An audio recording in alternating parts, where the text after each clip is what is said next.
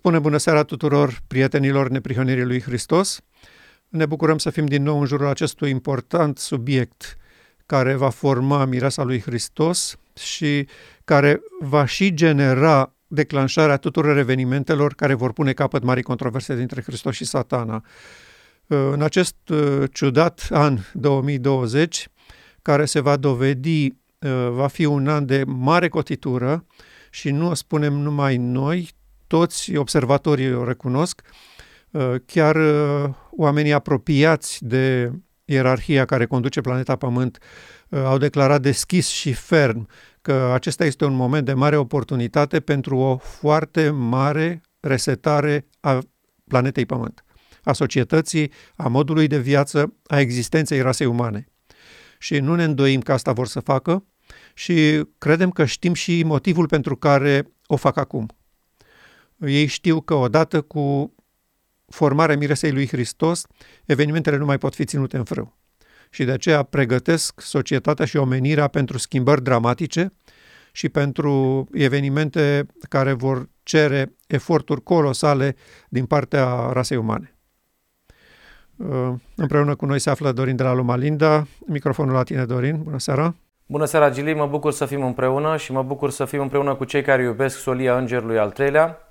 Sunt conștient de faptul că trăim uh, vremuri extraordinare uh, în afară de anul acesta, Sub ochii noștri se formează mireasa lui Isus Hristos, exact ceea ce mai rămâne de îndeplinit în acest mare plan de salvare și de încheiere a marii controverse și mă bucur să fim martori împreună la acest eveniment epocal, să pregătim uh, poporul și să punem în fața lor uh, această veste extraordinară.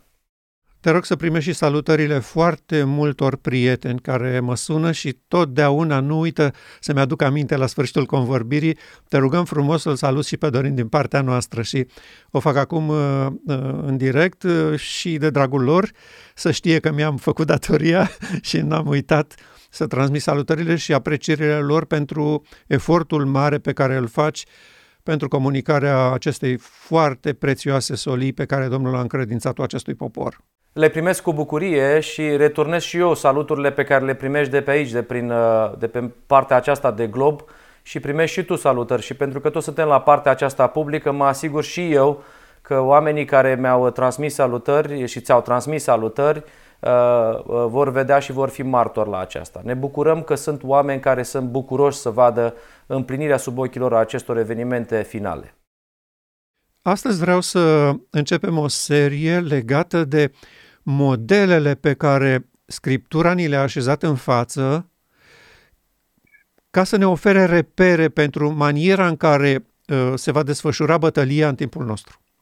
Și eu cred, uh, așa cum credea și scumpul nostru prieten Donald Short, că toate lucrurile care au fost menționate în Scriptură urmăresc un singur lucru, să fie parabole, pilde, învățături pentru o generație finală care va hotărâ și va lua decizia să-L onoreze pe Dumnezeu în realizarea scopului său etern descris în Ezechiel 36. Și uh, pentru aceasta vreau să începem azi cu primul subiect legat de maniera în care Dumnezeu s-a oferit să ne informeze despre cum se va da bătălia finală cu duhurile răutății din locurile cerești, pentru că, ă, fac aici o mică paranteză, noi nu avem de luptat împotriva cărnii și sângelui. De aceea nici nu ne ocupăm de ce fac ă, elitele mondiale, ă, ce pun la cale, care sunt proiectele, ce vor să facă cu noi, ce face fiecare segment din trenul de mare viteză și așa mai departe. Nu cu oameni avem o bătălie. Uh, bătălia aceasta va fi cu duhurile răutății din locurile cerești și se va desfășura după un model pe care Dumnezeu ni l-a așezat în față și acesta se găsește în Cartea Judecători. Și este interesant că a fost așezat în judecători tocmai datorită legăturii lui cu poporul Bisericii la Odiseea, poporul judecății. Poporul în timpul vieții căruia Dumnezeu va putea să treacă la ștergerea păcatelor celor vii. Și este foarte interesant că este așezat acolo ca să dea de gândit la Odisei ce se așteaptă de la ea, cum trebuie să se poarte bătălia și care va fi rolul lor direct și concret în această bătălie. Și episodul este din viața lui Gedeon. Uh, pasajul este cunoscut, nu-l mai citim, punctăm doar uh, ideile importante legate de această bătălie. Interesant, Gedeon nu era un mare conducător, o personalitate importantă, uh, un bărbat cunoscut și de frunte, era cel mai neînsemnat din familia lui și Domnul chiar la el se duce și îi spune, viteazule, ești chemat de partea noastră în această bătălie. Paralele o să le facem la sfârșit. Deocamdată punctăm ideile principale de aici. Uh, apoi, uh, după ce Gedeon uh, anunță triburile lui Israel că Domnul l-a chemat să ducă o bătălie împotriva năvălitorilor care îi asupreau permanent, se adună o mulțime foarte mare, Domnul spune, sunt prea mulți, nu este bine, a redus dramatic numărul, Domnul a spus și de data asta sunt mulți și au fost lăsați 300 din câteva zeci de mii. Care a fost planul de bătălie? Ce trebuiau să facă acești 300? Pentru că, evident, nu te poți duce în fața unei armate de uh, zeci de mii de oameni și aceia foarte bine pregătiți, cu care de luptă, cu uh, oameni angajați să ducă bătălia, nu te poți duce cu un număr mic de oameni. Și fără armament, că uh, Uh, madianiții și triburile din jur aveau grijă totdeauna să-i dezarmeze, nu cumva să aibă arme la ei să le vină vreo idee. Și uh, oamenii aceștia pur și simplu nu aveau nici scut, nici sabie în Israel, cum, se, cum spune versetul. Ce se aștepta de la ei? Nu aveau nevoie de scut, de sabie, de suliță și de car de luptă. Lor le trebuiau trei instrumente – un vas de lut, un ulcior, o făclie și o trâmbiță. Acestea sunt cele mai incredibile arme. Nu te poți duce la luptă cu așa ceva. E bine, acești 300, acești prieteni ai lui Gedeon, curajoși și credincioși, n-au făcut discuție, dezbatere și scandal pe subiectul ăsta. Cum să ne ducem așa cu un ulcior, cu o flacără și cu o trâmbiță la luptă? Nu facem așa ceva, ne spulberă băieții aia. Uh, sunt croiți pe noi, uh, nu împiedică nimic să ne omoare, uh, noi suntem o mână de oameni, ce să facem noi cu o trâmbiță, cu o făclie și cu un ulcior? Și Gedeon, bănuiesc că le-a spus, stați liniștiți că nu voi veți lupta. Voi faceți ceea ce așteaptă Domnul de la voi. Ce au făcut? Au înconjurat tabăra opozanților la miezul nopții. Bine, au fost mai multe detalii, el a auzit uh, îngrijorarea celor din tabără, a înțeles că Domnul e cu ei, au înconjurat tabăra, făcliile erau ținute mascate în ulciorul, în vasul de lut, ca să nu se vadă, au înconjurat tabăra, și la un semnal dat de Gedeon, au spart ulcioarele de lut, a rămas făclia la vedere și au sunat puternic din trâmbițe. Și tabăra madianiților a intrat în panică și a fost un, un dezastru complet pentru ei. Așa s-a dus bătălia din timpul lui Gedeon. Și acum să trecem la semnificații. De ce este important acest episod pentru noi? Eu cred că poporul ultimei bătălii din Marea Controversă va duce lupta exact în acești termeni. Dacă nu se sparge vasul de lut, nu se vede șechina. Nu apare șechina. Și când vasul de lut se sparge și șechina apare, trâmbița a șaptea răsună anunțând că s-a terminat taina lui Dumnezeu. S-a încheiat taina lui Dumnezeu. În ce sens? Care este sensul acesta al s-a sfârșit sau s-a încheiat taina lui Dumnezeu? Care este taina Evlaviei? Hristos în voi nădejdea slavei. Până atunci, Hristos în voi nădejdea slavei nu s-a văzut în poporul lui Dumnezeu. Erau oameni obișnuiți ca toți ceilalți la locul lor, fără niciun fel de deosebire uh, față de uh, semenii lor.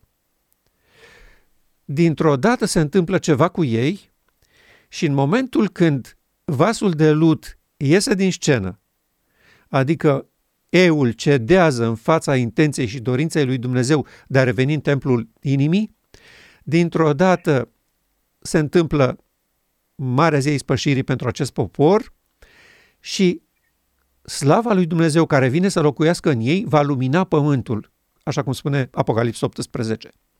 Și acesta este momentul când Universul anunță public, în fața întregii omeniri și în fața întregului univers, că scopul etern al lui Dumnezeu a fost atins și că Dumnezeu are posibilitatea să așeze în fața ochilor omenirii scopul său etern realizat în 144 de mii.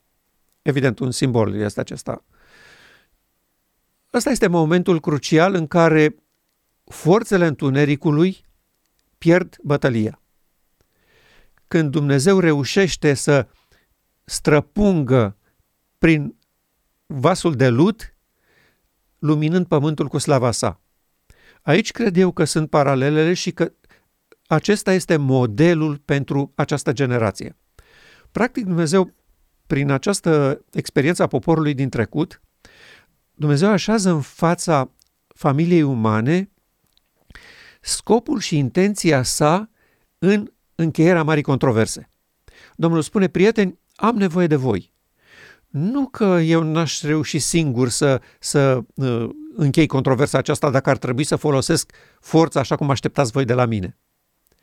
Dar în bătălia aceasta eu nu aștept folosirea forței și nici măcar vreo unealtă de război, vreo unealtă de nimicire față de potrivnicii voștri. Pentru că intenția noastră și scopul nostru nu este acesta, să vedem oștile lui satana cu gâtul tăiat și sângerând pe, la, pe pământ. Pe noi ne interesează că în fața Universului să se facă lumină cu privire la declarațiile lui Dumnezeu de la începutul Marii Controverse și cu susținerile lui Lucifer de la începutul Marii Controverse. Acolo dezbaterea și discuția a fost aceasta. Este corectă și este o cale cinstită și folositoare pentru ființe această locuire a lui Dumnezeu numită scopul său etern? Satan a spus nu, este un sistem de sclavie și dacă mie mi se va oferi posibilitatea, voi demonstra că se poate trăi impecabil fără această locuire a lui Dumnezeu. Doar să ne lase în pace, să ne lase să demonstrăm. Și Dumnezeu a fost constrâns să accepte acest lucru pentru că el știa foarte bine ce se întâmplă cu inima omenească sau îngerească atunci când Duhul lui Dumnezeu este obligat să plece de acolo. Pentru că aceste temple au fost construite ca un lăcaș al lui Dumnezeu prin Duhul. Nu au fost construite ca să uh, se descurce pe cont propriu. Ele au fost făcute ca o locuință a lui Dumnezeu prin Duhul. Și acum Dumnezeu oferă posibilitatea copiilor săi credincioși ca prin credință să vină la această bătălie fără sabie, fără mitralieră, fără tun și fără rachete nucleare. Cu o trâmbiță, cu o făclie și cu un ulcior de lut. Aceasta este formidabila demonstrație pe care Dumnezeu o face în fața unei lumi deja intrate în panică pentru existența ei, pentru ziua de mâine și în fața căreia el oferă posibilitatea secolelor. Ce am făcut din acești puțini copii pe care îi vedeți în fața voastră, sunt dispus să fac și pentru voi fără condiții, fără obligații și fără uh, reproșuri. Cred că acest model este esențial pentru generația prezentă a poporului lui Dumnezeu să-l privească cu atenție, să se întrebe dacă au credința necesară în fața unei asemenea formidabile armate de, de demoni, să vină doar cu o trâmbiță, cu o făclie și cu un ulcior. Să nu uităm că episodul se află în Cartea Judecătorilor, iar Scriptura este foarte clară în lumina soliei Îngerului al treilea că judecătorii sunt izbăvitori, iar judecata în Scriptură este izbăvire. Uh, oglindirea acestui eveniment trecut din poporul lui Dumnezeu aduce uh, cu noi uh, paralele extraordinare care reprezintă modele pentru ultima generație. Sperăm să fim noi în momentul în care vom merge la nunta mielului. Ai observat că din cele două categorii care aparțineau poporului lui Dumnezeu, din cei 32.000 de oameni care s-au strâns, 22.000 au fost fricoși. Uh, fricoșii um, care se tem de Dumnezeu că îi va omorâ, îi va distruge la sfârșit, va aduce judecata, nu au ce căuta la Marea Zi a Ispășirii, nu au ce căuta în a, a încheia această mare controversă și observă că din poporul lui Dumnezeu vorbim despre o, o majoritate covârșitoare, 22 de mii. Uh, mai rămân 10.000 și zice, domnule, măcar să avem 10.000 de oameni serioși uh, în poporul lui Dumnezeu. Nu mai știu ce număr era acolo, dar erau destul de mult. Dacă suntem în perioada judecătorilor uh, și au plecat peste 2 milioane din Egipt, vorbim totuși de milioane în perioada judecătorilor. Nu sunt prea mulți, oricum nu sunt prea mulți la numărul de atunci. Rămân 10.000 Uh, și este foarte interesant că din cei 10.000, 9.700 nu au ei treabă nici cu marea controversă, nici cu duhurile necurate, ei beau apă, s-au născut în adventism, uh, au mântuirea personală, nu își bat capul ei cu așa ceva. Uh, categoriile acestea ne arată că poporul lui Dumnezeu are în componență un anumit număr dar acel număr se restrânge foarte mult în momentul în care vorbim despre un ulcior, uh, vorbim despre o făclie și despre o trâmbiță. Foarte, foarte, foarte mult. Foarte mult. Uh, de asemenea, trebuie să uh, înțelegem că perioada sau contextul perioadei judecătorilor surprinde această caracterizare. În țară nu era nici împărat, fiecare făcea ce îi plăcea. Era de o violență cruntă ceea ce se întâmpla în perioada aceea. Caracterul lui Dumnezeu atât de frumos strălucește în această perioadă de violență, încât este într-adevăr o oglindire a ultimei generații care va înțelege cum este Dumnezeu. Că până la urmă, eu cred că cei 300 au mers pe baza mărturiei lui Gedeon din felul în care el a comunicat cu îngerul care i-a fost uh, trimis. Ehm, uh, adică Dumnezeu i s-a descoperit prin acel înger lui Gedeon și a, a acceptat și semnul cu lâna, care nu este nimic altceva decât o descoperire a caracterului lui Dumnezeu, a descoperirea caracterului non-violent al lui Dumnezeu care merge cu tine uh, și când vrei ca lâna să fie udă și când vrei ca, luna să, ca lâna să fie uscată. Uh, cei 300 s-au dus uh, cu ulciorul, cu făcliile și cu trâmbița pe baza faptului că Gedeon a înțeles ceva despre caracterul lui Dumnezeu. Uh, majoritatea celor două grupuri care au plecat aveau o imagine complet greșită despre Dumnezeu. Fricoși, fricoși de judecată și de uh, felul în care uh, uh, probabil că îl percepeau pe Dumnezeu în vremea aceea de o manieră violentă, care astăzi nu s-a schimbat foarte mult. Foarte interesantă această imagine a izbăvitorului, a înțelepciunii cu privire la caracterul lui Dumnezeu și cu privire la aceste elemente extrem de simple. Uh, sunt puțini, sunt 300 și au încredere totală în Dumnezeu, față în față cu o armată cât uh, uh, nisipul mării, spune acolo. Erau ca lăcustele, ca lăcustele. Uh, și este interesant că triumviratul acela din judecători 6 și 7 Uh, madianiții, amaleciții și fiii răsăritului surprind și imaginea apocaliptică a triumviratului nelegiuirii care se va aduna împotriva poporului lui Dumnezeu. Cercetătorii spun că uh, bătălia s-ar fi dat undeva pe aproape de Valea Megiddo, care este într-adevăr o altă imagine a Armagedonului. Iar la sfârșit noi știm că bătălia uh, de la final va fi între, între întinare și curățare, între Sfânta și Sfânta Sfintelor. Uh, avem deci în această imagine a Vechiului Testament o mulțime de paralele și de oglindiri uh, pentru poporul lui Dumnezeu care vrea să înțeleagă parametrii sau forma frumoasă în care Dumnezeu va lucra cu poporul său la sfârșitul timpului. Și acum, odată ce am stabilit cadrul acesta și am așezat modelul în față, vreau să discutăm puțin despre proba la care l-a supus îngerul pe Gedeon înainte să încredințeze această excepțională sarcină. Domnul i-a spus așa, înainte ca să poți face ceea ce așteptăm noi de la voi și înainte ca să vă putem ajuta, noi așteptăm ceva de la tine. Dărâmă altarul lui Baal din curtea tatălui tău și taie stâlpul astartei de deasupra lui. Asta era o sarcină extrem de complicată pentru Gedeon, pentru că uh, altarul acela și stâlpul Astartei nu erau uh, niște jucării ale vecinilor. De, de ce spune Domnul acolo din curtea tatălui tău? Al poporului vostru. Voi l-ați ridicat aici. Adică v-ați uitat la neamurile din jur, v-ați inspirat de la ei în închinarea voastră și l-ați adus la voi în curte și l-ați clădit.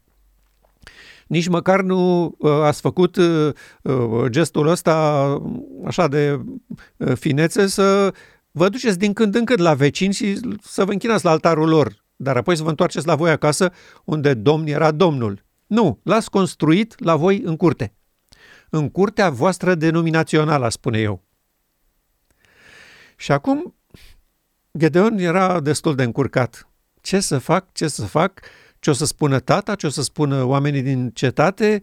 Uh, e clar că iese scandal dacă fac lucrul ăsta. Și n-a avut curaj să ducă să-l taie în mod deschis, public, uh, la una din sesiunile de închinare de la altar de acolo. S-a dus noaptea. Și domnul zice, bine, ok, bine și noaptea. înțeleg, te înțeleg. E bine și noaptea. Și-a luat câțiva prieteni, au dărâmat altarul, l-au tăiat uh, obeliscul, asta era stâlpul Astartei, obeliscul de astăzi, care este peste tot, uh, în curtea Vaticanului, uh, la Washington, în capitală și în toate orașele mari și în toate punctele importante de pe glob, ca un semn că acea religie a lui Baal, care era Dumnezeul vieții de pe planeta asta, n-a dispărut sub nicio formă a căpătat alte etichete, alte simboluri, dar ea este bine mersi la locul ei. Și uh, în momentul în care dimineața toată lumea s-a trezit, au văzut dezastrul, da? cel mai important punct al vieții lor religioase era o ruină și imediat s-au întrebat cine a făcut asta. Evident că s-a aflat repede, s-au donat toți și s-au dus acasă la Gedeon. Au bătut în poartă, au țipat și a ieșit stimatul domn, părintele lui Gedeon. Și a întrebat ce cu voi aici, ce faceți? Și au spus, cum îndrăznește fiul tău să facă ce a făcut? A dărâmat altarul Domnului, pentru că Baal înseamnă Domnul. Și acela era Domnul lor. Au dărâmat altarul Domnului, au tăiat obeliscul, cum e posibil așa ceva? Scoate-l afară să-l omorâm. Și avem din partea acestui om înțelept, care era și el un idolatru ca toți ceilalți, dar avea simțul realității pentru moment și a spus, dar de ce e nevoie să uh, îl apărați voi pe Baal? Dacă domnul ăsta al nostru este un domn, să-și apere singur altarul și obeliscul. Să ia el măsuri împotriva fiului meu. Lăsați-l pe, pe bal să se răzbune pe fiul meu și vedem noi dacă se răzbună sau nu. Dar voi ce treabă aveți aici? Un, un alt Gamaliel, aș spune eu. Sau mai bine zis, se pare că Gamaliel a venit pe, pe spița asta de neam, de la tatălui Gedeon. Da? Uh, oameni buni, lăsați-i în pace pe aceștia. Că dacă este o lucrare de la oameni, se distruge singură. Dar dacă este de la Dumnezeu, să nu vă treziți că vă luptați împotriva lui Dumnezeu. Și așa s-a încheiat uh, episodul atunci. Generația prezentă va fi chemată la exact același gen de operațiune. Înainte să înceapă bătălia cu păsările necurate și urâte, cu domnitorii văzduhului care controlează planeta Pământ, ei vor fi chemați să dărâme altarul lui Baal și să taie obeliscul din grădina proprie denominațională a poporului lor. Și asta se va face prin propovăduirea deschis și fără rezerve, așa cum și se face la ora actuală, a viziunii tronurilor, pe care Dumnezeu ne-a oferit-o, să înțelegem că pe tronul ocupat de Hristos în toată această perioadă de la înălțarea lui până în 1844, s-a așezat un impostor care se numește Hristos și în fața căruia se pleacă întreaga omenire, fără niciun fel de deosebire. toți sunt în fața acestui Hristos, a cărui Evanghelie este neprihănirea prin credință, care iartă pe toți păcătoșii prin sângele lui pentru că a murit și îi va duce în cer pe toți fără niciun fel de rezerve. Aceasta este credința populară din creștinism și chiar oameni care nu sunt creștini onorează și slăvesc acest Hristos. Și de asemenea, toate celelalte populații care n-au nicio legătură cu creștinismul. Viziunea spune că întreaga lume era plecată în fața tronului din Sfânta. Nu avem de-a face aici doar cu uh, un segment uh, uh, destul de important, dar uh, totuși modest față de întreaga omenire. Uh, să nu uităm, uh, numai China are unul dintre miliardele planetei Pământ, plus toată Asia, plus alte zone din Africa, uh, care nu sunt creștini. Dar ei toți erau în fața acelui tron, onorându-l pe satana care se dădea drept Hristos. Aceasta este viziunea noastră. În felul acesta, Baal va fi demascat și vor căpăta relevanță toate informațiile pe care Dumnezeu le-a oferit în această direcție. Adică viziunea tronurilor nu este singulară în bătălia asta. Uh, foarte mulți cred că au rezolvat problema spălându-se pe mâini și spunând a, a fost o scrisoare personală către un frate, nu contează. Nu, viziunea aceasta este puternic ancorată în semnele de avertizare pe care cerul ni le-a oferit. În Ezechiel, împăratul acesta se va așeza în inima mărilor, eu sunt Dumnezeu și șed pe scaunul meu de domnie în inima mărilor, asta era pretenția, în 2 Tesaloniceni. Potrivnicul se va așeza în templul lui Dumnezeu dându-se drept Dumnezeu și lumea nu pricepe și nu înțelege și nu vrea să asculte, uh, avertizările lui Hristos. Când veți vedea urăciunea pustirii așezată în locul sfânt, să știți că sfârșitul este aproape. Toate acestea ancorează concret viziunea tronurilor și o așează în lucrurile esențiale pentru timpul nostru. Nu puteți să o aruncați la coșul de gunoi să ziceți a fost o viziune a unei fetițe bolnave și nu ne interesează pe noi. Ne interesează în cel mai profund sens, pentru că ea descrie starea prezentă a Bisericii la Odisea care nu poate să iasă din această moarte spirituală. Am văzut cum unul după altul părăseau gruparea celor care se închinau în Sfânta Sfintelor și se întorceau în Sfânta, imediat primeau influența nesfânta lui satana. Iar influența asta nesfântă a lui satana nu-i transforma în opozanța ai bisericii, îi transformă în opozanța ai celor care și-au pus nădejdea în Sfânta Sfintelor. Aceasta este chestiunea. Iar solia îngerului al treilea nu este o avertizare că vă așteaptă uh, cenușa și pucioasa și focul. Este o avertizare că Hristos a trecut la faza lui reparatorie a omenirii, ștergerea păcatelor copiilor săi și că în poziția aceasta de iertare s-a așezat satana dându-se drept Hristos. Aceasta este solia îngerului al treilea. Ea arată calea în Sfânta Sfintelor. Și aceasta este calea consacrată de pașii lui Hristos. El a fost primul care a pășit în această realitate a omenirii unite cu divinitatea. De aceea el este începătorul unei noi rase care se unește cu divinitatea. Și de aici cred eu că uh, intervine seriozitatea și simțul de răspundere al copiilor credincioși ai lui Dumnezeu. Nu se dau înapoi de la a comunica apelul martorului credincios către îngerul bisericii la Odiseea, își fac datoria cu credincioșii în a așeza public în fața omenirii, nu numai a poporului lui Dumnezeu, în fața omenirii. Realitatea aceasta cruntă că îngerul bisericii la Odiseea este ticălos, nenorocit, sărac, orb și gol, deoarece nu are aur, haină și doctorie. Și uh, aceasta va produce, spunea îngerul Sorei White, zguduirea și cernerea în poporului lui Dumnezeu. Nu va fi niciun fel de altă motivație pentru această zguduire și cernere, decât prezentarea cu credincioșie a soluției martorului credincios. Veniți să vă dau aur, haină și doctorie, pentru că uh, cealaltă variantă este vărsarea din gura Domnului. Fac o comparație între felul în care au reacționat cei 300 în momentul în care uh, au uh, încercuit acea armată imensă a triumviratului nelegiuirii, ca să spun așa, încredere totală și cu niște uh, uh, arme mai mult decât rudimentare, cum am spus, uh, au avut încredere și până la urmă încrederea le-a fost dată de Dumnezeu, dar și de raportul pe care l-a dat Gedeon din întâlnirea pe care a avut-o cu îngerul.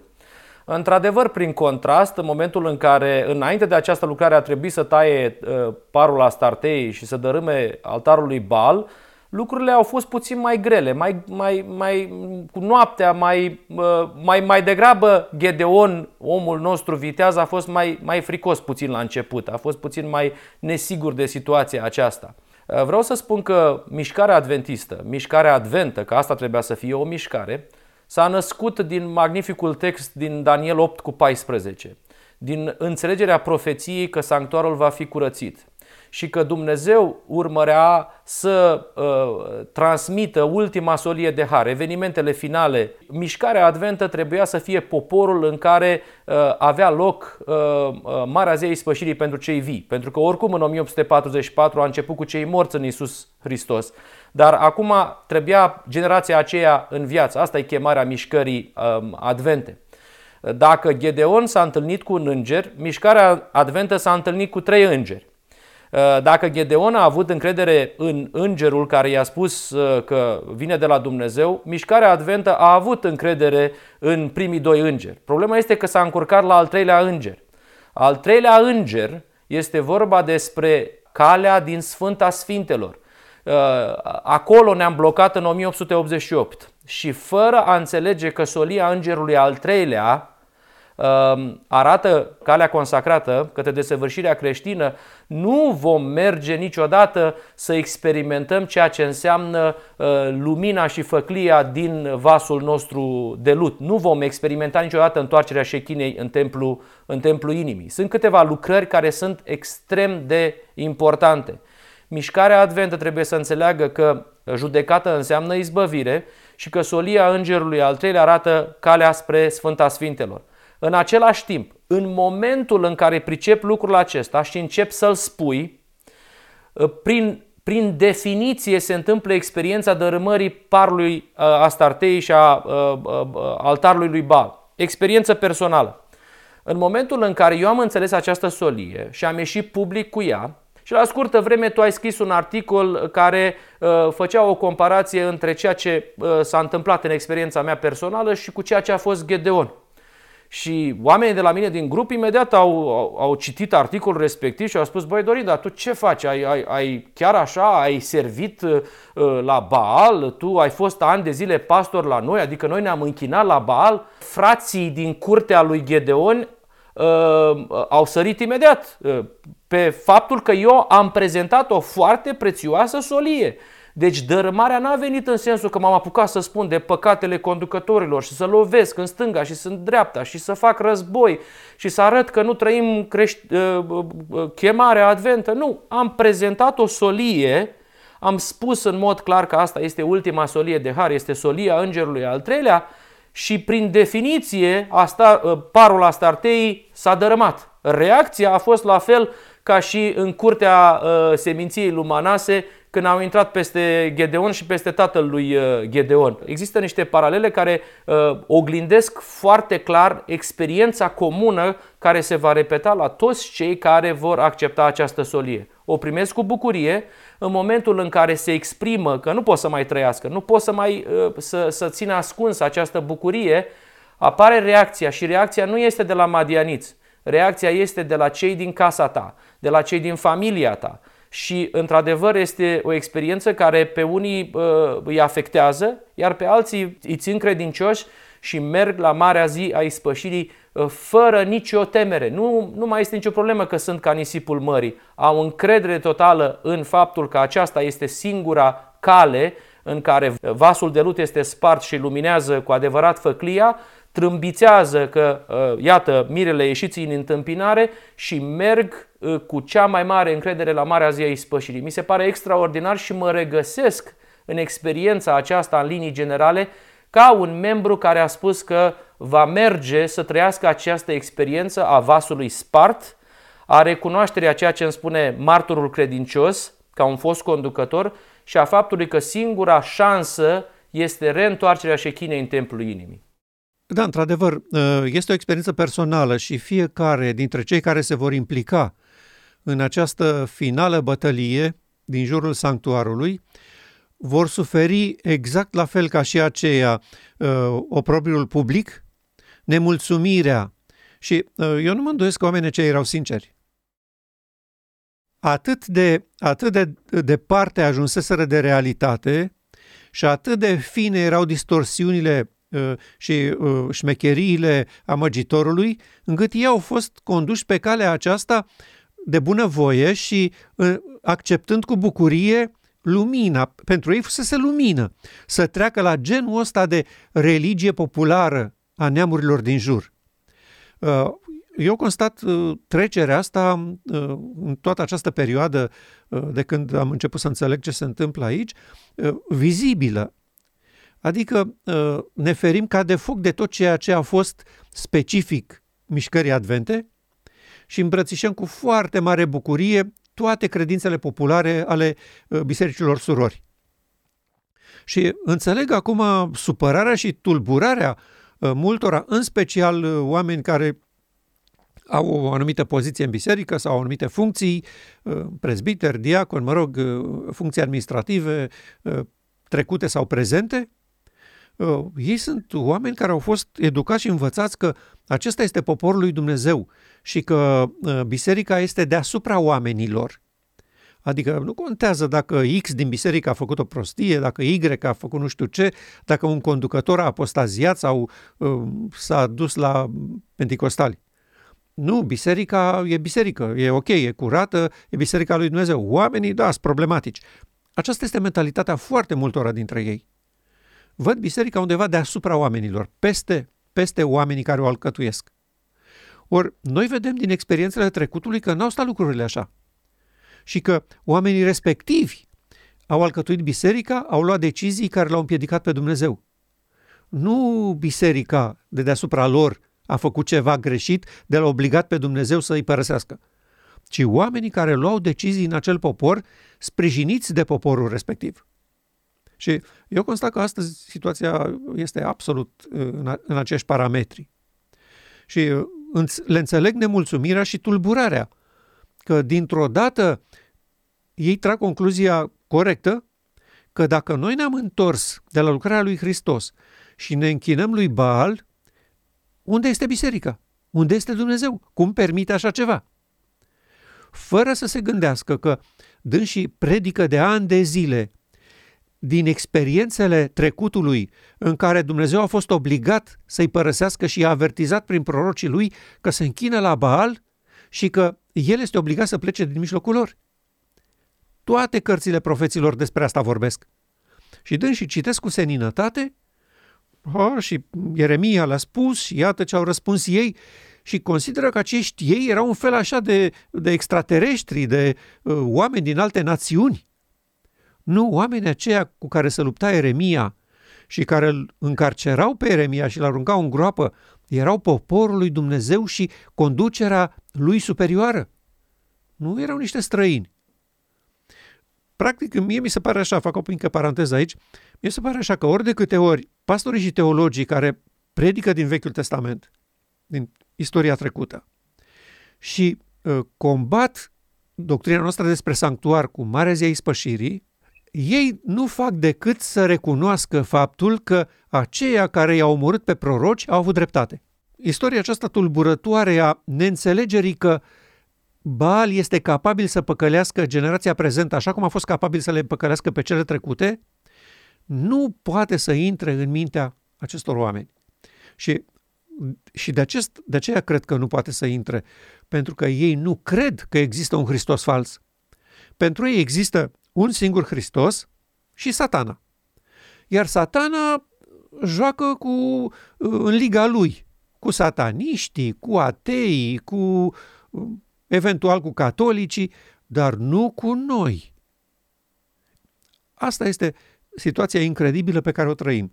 Și de aceea uh, altarul lui Baal și stâlpul Astartei din timpul nostru vor fi la fel de greu de dărâmat și de problematic și vor produce același val de, de, de țipete și de strigăte cum s-a petrecut și atunci. Eu așez din nou în fața poporului nostru și a celor care iubesc neprihănirea lui Hristos, așez acest model al biruinței lui Gedeon și atrag încă o dată atenția că de la oamenii aceștia nu s-a cerut decât încredere pură în cuvântul lui Dumnezeu. Nu s-a cerut implicare fizică și, și musculatură în înfrângerea vrăjmașilor lor. Au fost ultimii oameni care au rămas, uh, cei care și-au pus nădejdea în faptul că este posibil ca ceea ce a spus Gedeon să fie adevărat, pentru că îngerul nu vorbise cu ei personal. Dar ei și-au pus încrederea în Gedeon. Îți imaginezi ce uh, uh nebunească poate să fie încrederea asta?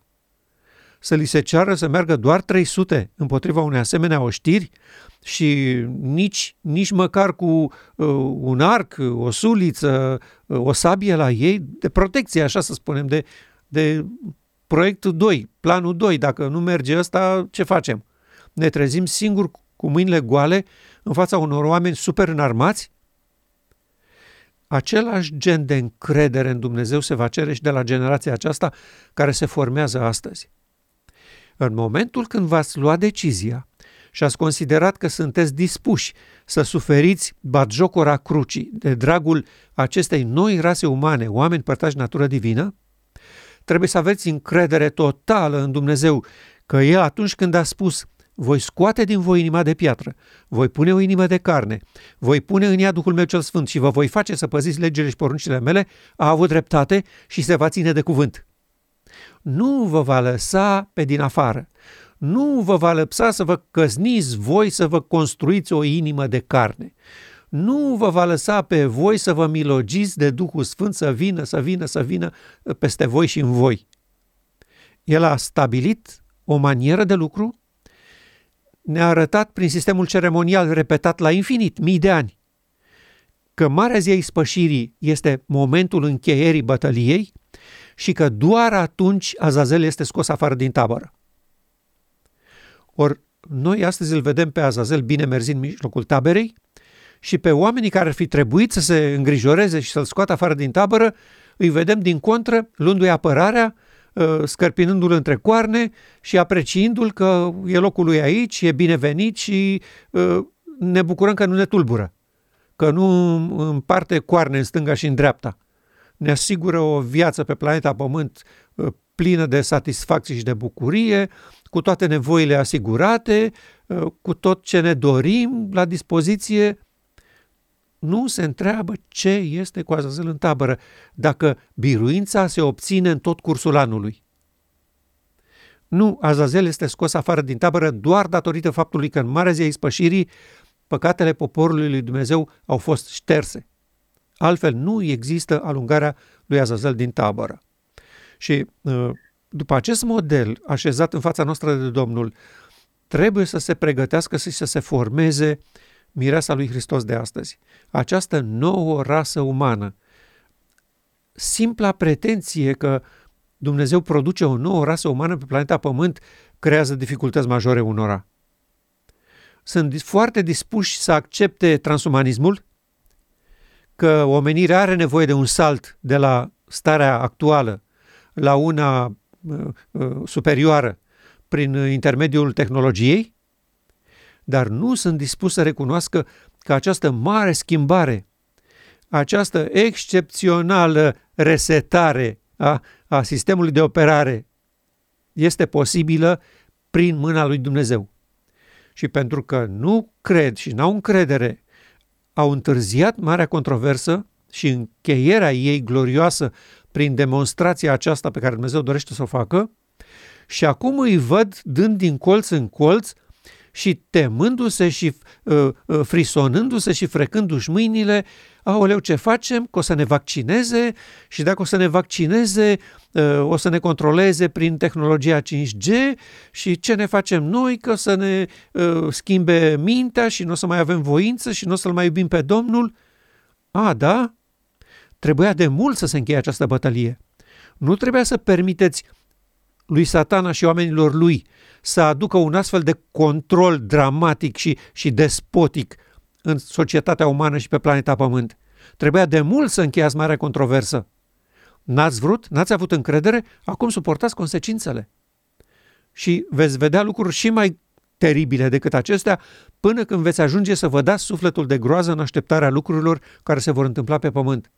Pentru că ați respins sistematic și ani de zile și v-ați, v-ați opus și i-ați criticat și i-ați calomniat pe oamenii care veneau cu această soluție. Și pe frații William și Short, o viață întreagă. Oamenii aceștia au fost pastori de încredere a acestei biserici. Și au văzut șmecherile lui Baal și au atras atenția chiar din 1950 de la sesiunea conferinței generale de la San Francisco. Și biserica le-a aruncat manuscrisul la gunoi, i-au criticat, i-au bagiocorit și i-au umilit permanent în toată această perioadă. Cărțile lor au fost anatema, tăiate cu briceagul, ca pe vremea lui Ieremia și aruncate în foc. Și acum se sperie și se îngrojesc de ce urmează să facă satana pe planeta aceasta. Veți vedea lucruri și mai grave. Dacă în acest an s-au zguduit temeliile, puterile cerului, cum spune versetul, ce o să faceți când aceste lucruri vor deveni realități? Și veți vedea un gulag, un sistem de sclavie și o, o carceră pentru întreaga planetă, pentru că n-ați crezut că uh, Azazel este capabil de așa ceva. Voi ați crezut și a spus poporului că această planetă este condusă de Dumnezeu și de Hristos și nu o să întâmple nimic, o să fie foarte bine și o să mergem toți în cer. O să vedeți ce face Azazel cu planeta aceasta în curând. La începutul acestei prezentări ai pus baza discuției noastre și anume că noi nu avem de luptat împotriva uh, cărnii și a sângelui, ci împotriva stăpânitorilor și a domnitorilor, a stăpânirilor, a duhurilor necurate. Noi nu învățăm aici ultima generație cum să se bată cu madianiții care erau uh, uh, de pe linia aceea lui Avram, frați de-ai lor sau cu baptiștii sau cu catolicii sau cu ortodoxi sau cum să facem, să mai facem misiune, dezbatere pe la televiziune și așa mai departe. Nu, este vorba despre o robie aspră. Este vorba că trăim sub legea păcatului și a morții și uh, noi nu realizăm robia aceasta. Putem să repetăm noi uh, uh, actul comemorativ al Sfintei Cine cu pâinea și vinul totdeauna, fără, să, fără ca să înțelegem legământul cel veșnic. Îți amintești că uh, Gedeon bătea grâul în teasc. Grâul e pâinea și teascul e elementul prin care sau unealta prin care se face vinul. Noi tot facem acest, această sfântă cină odată la trei luni de zile, odată la trimestru și nu pricepem că de fapt aceea este un simbol, acela este un simbol al unirii omenescului cu divinul, al întoarcerii făcliei în, în, în, în vasul de lut, în experiența aceasta. De asemenea, mi se pare foarte interesant că uh, Gedeon n-a plecat așa de unul singur, că i-a spus îngerul, uh, el să trăiască experiența individual, se duce la luptă. Uh, nu, nu, nu, a plecat cu tot poporul. Odată a fost dat semnalul acela în care să se spargă uh, uh, vasele de lut. Nu s-a spart vasul de lut odată cu unul din România, unul din America, unul la o vârstă, altul la o vârstă. Marea zi a ispășirii are loc o dată, pentru cei vii are loc o dată cu tot poporul. Nunta mielului este momentul în care îl vom cunoaște pe Domnul. Este o experiență colectivă, iar experiența lui Gedeon ne arată despre lucrarea aceasta colectivă de vindecare pe care Dumnezeu va face prin uh, intervenția și prin frumusețea caracterului său, care nu constrânge, care se exprimă frumos, care uh, are grijă de capacitățile de înțelegere ale oamenilor. Dacă Gedeon a vrut să aibă două semne cu lâna, i-a dat două semne. Lucrează cu fiecare în parte cât se poate de, de bine ca să se priceapă lucrurile. Pe de altă parte, Îți închipui că cei care au reacționat uh, când a fost dărâmată altarul n-au mers niciunul la bătălia împotriva madianiților, că probabil au spus pe ce ne bazăm noi că Gedeon a avut un vis. Pe ce, ce vis a avut? Cu ce înger s-a întâlnit el? De unde știm noi cu cine, cu cine s-a întâlnit el acolo? Deci n-a mers niciunul dintre aceștia. După aceea avem categoria celor care sunt fricoși, după aceea avem categoria celor care uh, sunt născuți, uh, interesează mai mult mântuirea personală, nici aceștia n-au mers. Mă adresez celor 300 și spun că uh, acești necunoscuți își pun încrederea în Dumnezeu, au încredere până la capăt că odată cu tot poporul Dumnezeu va face această vindecare, uh, Dumnezeu va încheia marea controversă fără vărsare de sânger, fără războaie, fără absolut nimic. Toate sunt niște unelte ale non-violenței, toate vorbesc despre exprimarea caracterului său, mai ales că vorbim într-un timp în care vărsarea de sânge și violența erau la cote alarmante. Este incredibil cum o mână de oameni au înțeles frumusețea caracterului lui Dumnezeu, au avut uh, încredere neclintită în raportul pe care uh, l-a dat uh, Dumnezeu prin acel înger și la fel ca și noi, că noi în ce avem încredere, Gili? Avem încredere că sora White a fost inspirată și că un înger i-a spus despre viziunea tronurilor și noi credem că are legătură cu noi.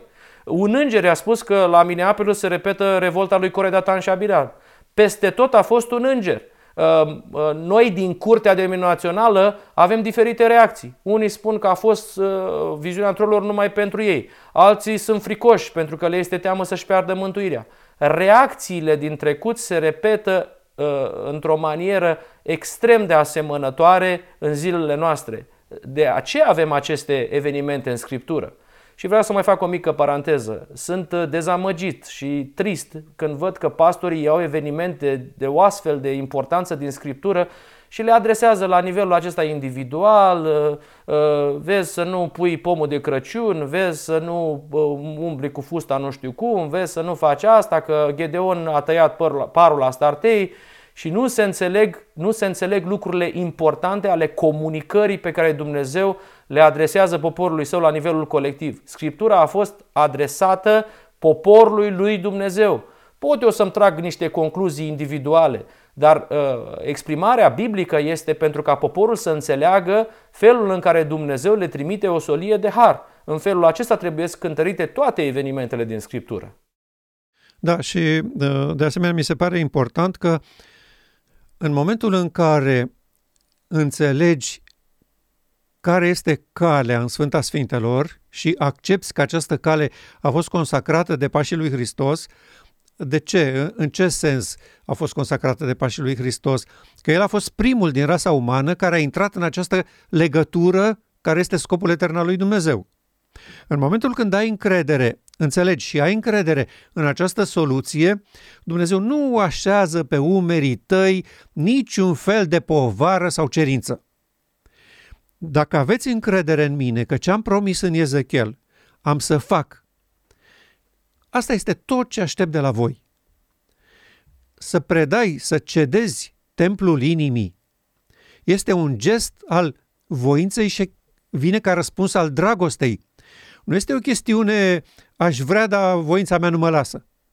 Pentru că voința este darul lui Dumnezeu, ca și credința. Dumnezeu așteaptă să vadă de la bravii acestei generații că exercită acest dar de a folosi și a primi cu bucurie ofertele lui Dumnezeu în acest context al Marii Zilei Spășirii, care este o activitate colectivă. Și de aici decurge și uh, uh, lipsa noastră de, de accentuare pe uh, mântuirea personală. Sigur că ne-am, ne-am bucurat enorm să fim împreună cu Domnul nostru o veșnicie, dar nu acesta este interesul acum în această bătălie finală. Interesul este să onorăm promisiunea lui Dumnezeu pe care El din vina noastră nu a putut să o facă în fața omenirii și a Universului, și nu a putut să aducă ceea ce a promis. Voi fi sfințit în voi sub ochii lor, pentru că noi nu credem și nu vrem o astfel de sfințire într-o singură zi. Noi vrem o sfințire de asta progresivă. Azi puțin, mâine puțin, poi mâine încă puțin. Și uh, fiind convinși, uh, oameni sinceri, aș spune eu, uh, nu pot să-l uit pe fratele Pribi, când i s-a amintit într-o discuție despre credința aceasta noastră că Marea Zei Spășiri înseamnă odată pentru tot poporul într-o singură zi, prin ștergerea păcatelor, uh, l-am văzut zâmbind și spunând, mi-ar place să fie așa, dar nu cred. Aceasta este atitudinea, nu cred. Și cu această atitudine nu se va întâmpla. Asta este, este evident. Și de aceea vor pleca acasă, așa cum ai spus tu mai înainte, atât de mulți oameni. Uh, invitația pentru noi, așa cum o văd eu din modelul acesta pentru o generație finală și încurajarea, ca să spun așa, este aceasta, că în bătălia asta, că nu ni se cere să mergem la luptă după mintea omenească și nu ni se cere să luăm viața cuiva după tehnicile omenești, că la noi așa funcționează. Dacă cineva nu e bun, tăiați gâtul, altul, aduceți pe altul mai bun. Nu funcționează așa. Iar Domnul tocmai asta vrea să spună. De la drumuri și de la garduri, chemați pe aceștia cu care vreau să fac această demonstrație. Doar ei se pare că vor avea încredere în mine totală și necondiționată. Adică nu vor veni cu pretenții, cu cereri, cu afișarea meritelor personale, cu uh, nemulțumiri. Ei vor zice, Doamne, asta e făgăduința ta? O acceptăm cu bucurie. Mergem cu o trâmbiță, cu o făclie și cu un ulcior. Și în momentul în care ulcioarele acestea, vasele acestea slabe de lut, care ascund o comoară neprețuită, se vor sparge, asta este un limbaj metaforic pentru schimbarea legii păcatului și a morții cu legea Duhului de viață. Moartea omului cel vechi, cum spune Pavel în Roman 7. Când moare omul cel vechi, atunci este normal să te căsătorești cu Hristos. E, această moarte a omului cel vechi, această lege a păcatului și a morții, care este înlocuită cu legea Duhului de viață, face ca ulciorul acesta de lut să se spargă și să lase frumusețea șechinei să strălucească, luminând pământul cu slava lui Dumnezeu. Și noi, la acest uh, sfârșit de an, oferim poporului nostru speranța veacurilor, spunându-le, prieteni, Domnul dorește să îndeplinească făgăduința făcută cu foarte mult timp în urmă, când a spus, voi scrie legea mea în mintea și inima voastră. Când a spus, voi fi sfințit în voi sub ochii lor. Când a spus, vă voi pune o inimă de carne în locul acesteia de piatră și voi așeza Duhul meu în ea. Când a spus, deodată am să intru în templul meu.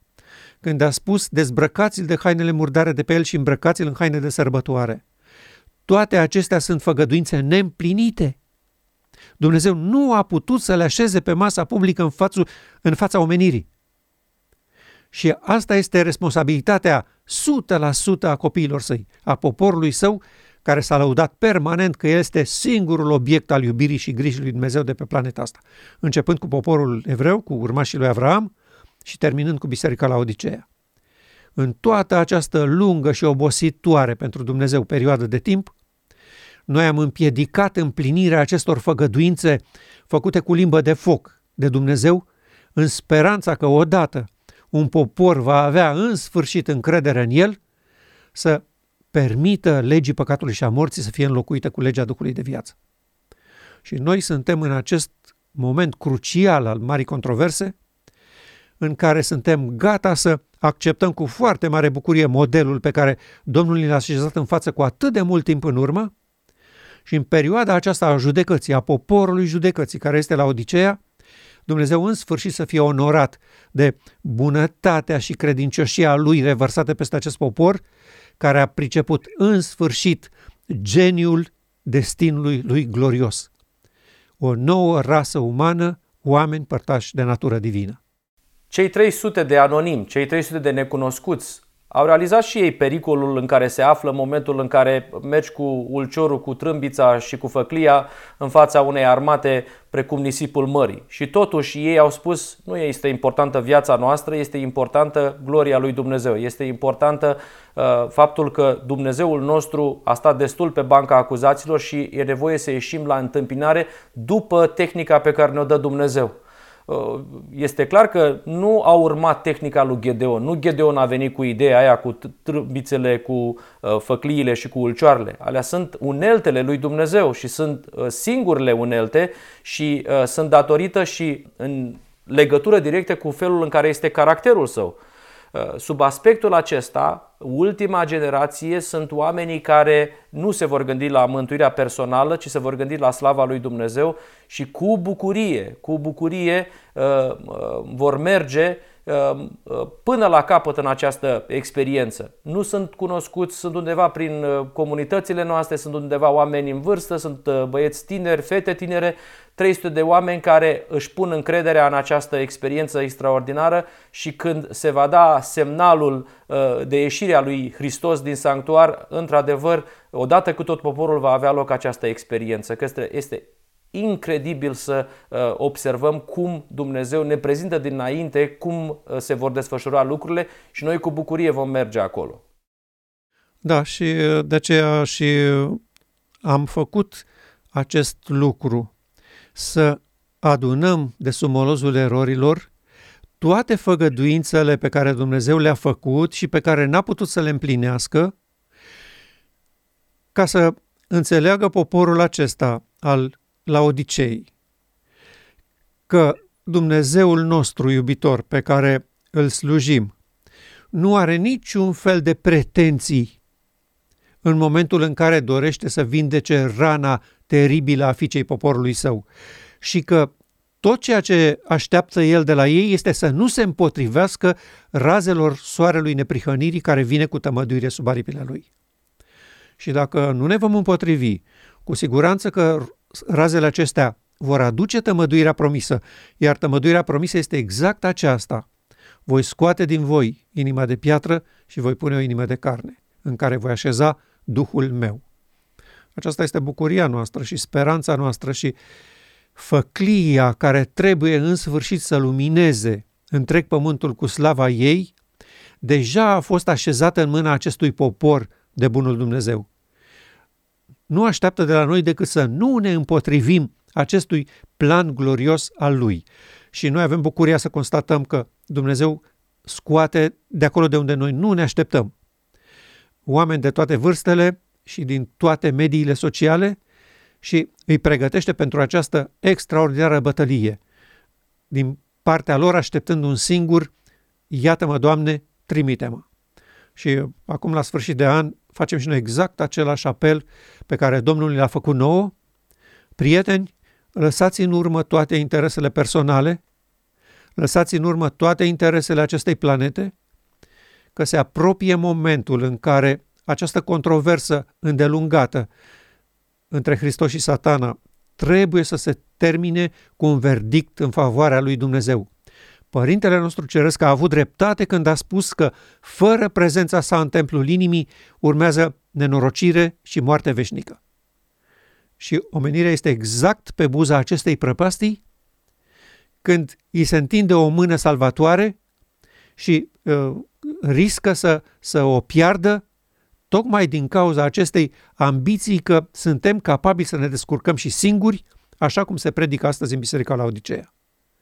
Domnul să-i ajute pe acești bravi ai bătăliei finale să privească acest model pe care Domnul l-a așezat în față, să se prindă cu încredere de brațul Domnului, care este puternic în această bătălie, pentru că bătălia nu este a noastră, este bătălia Domnului.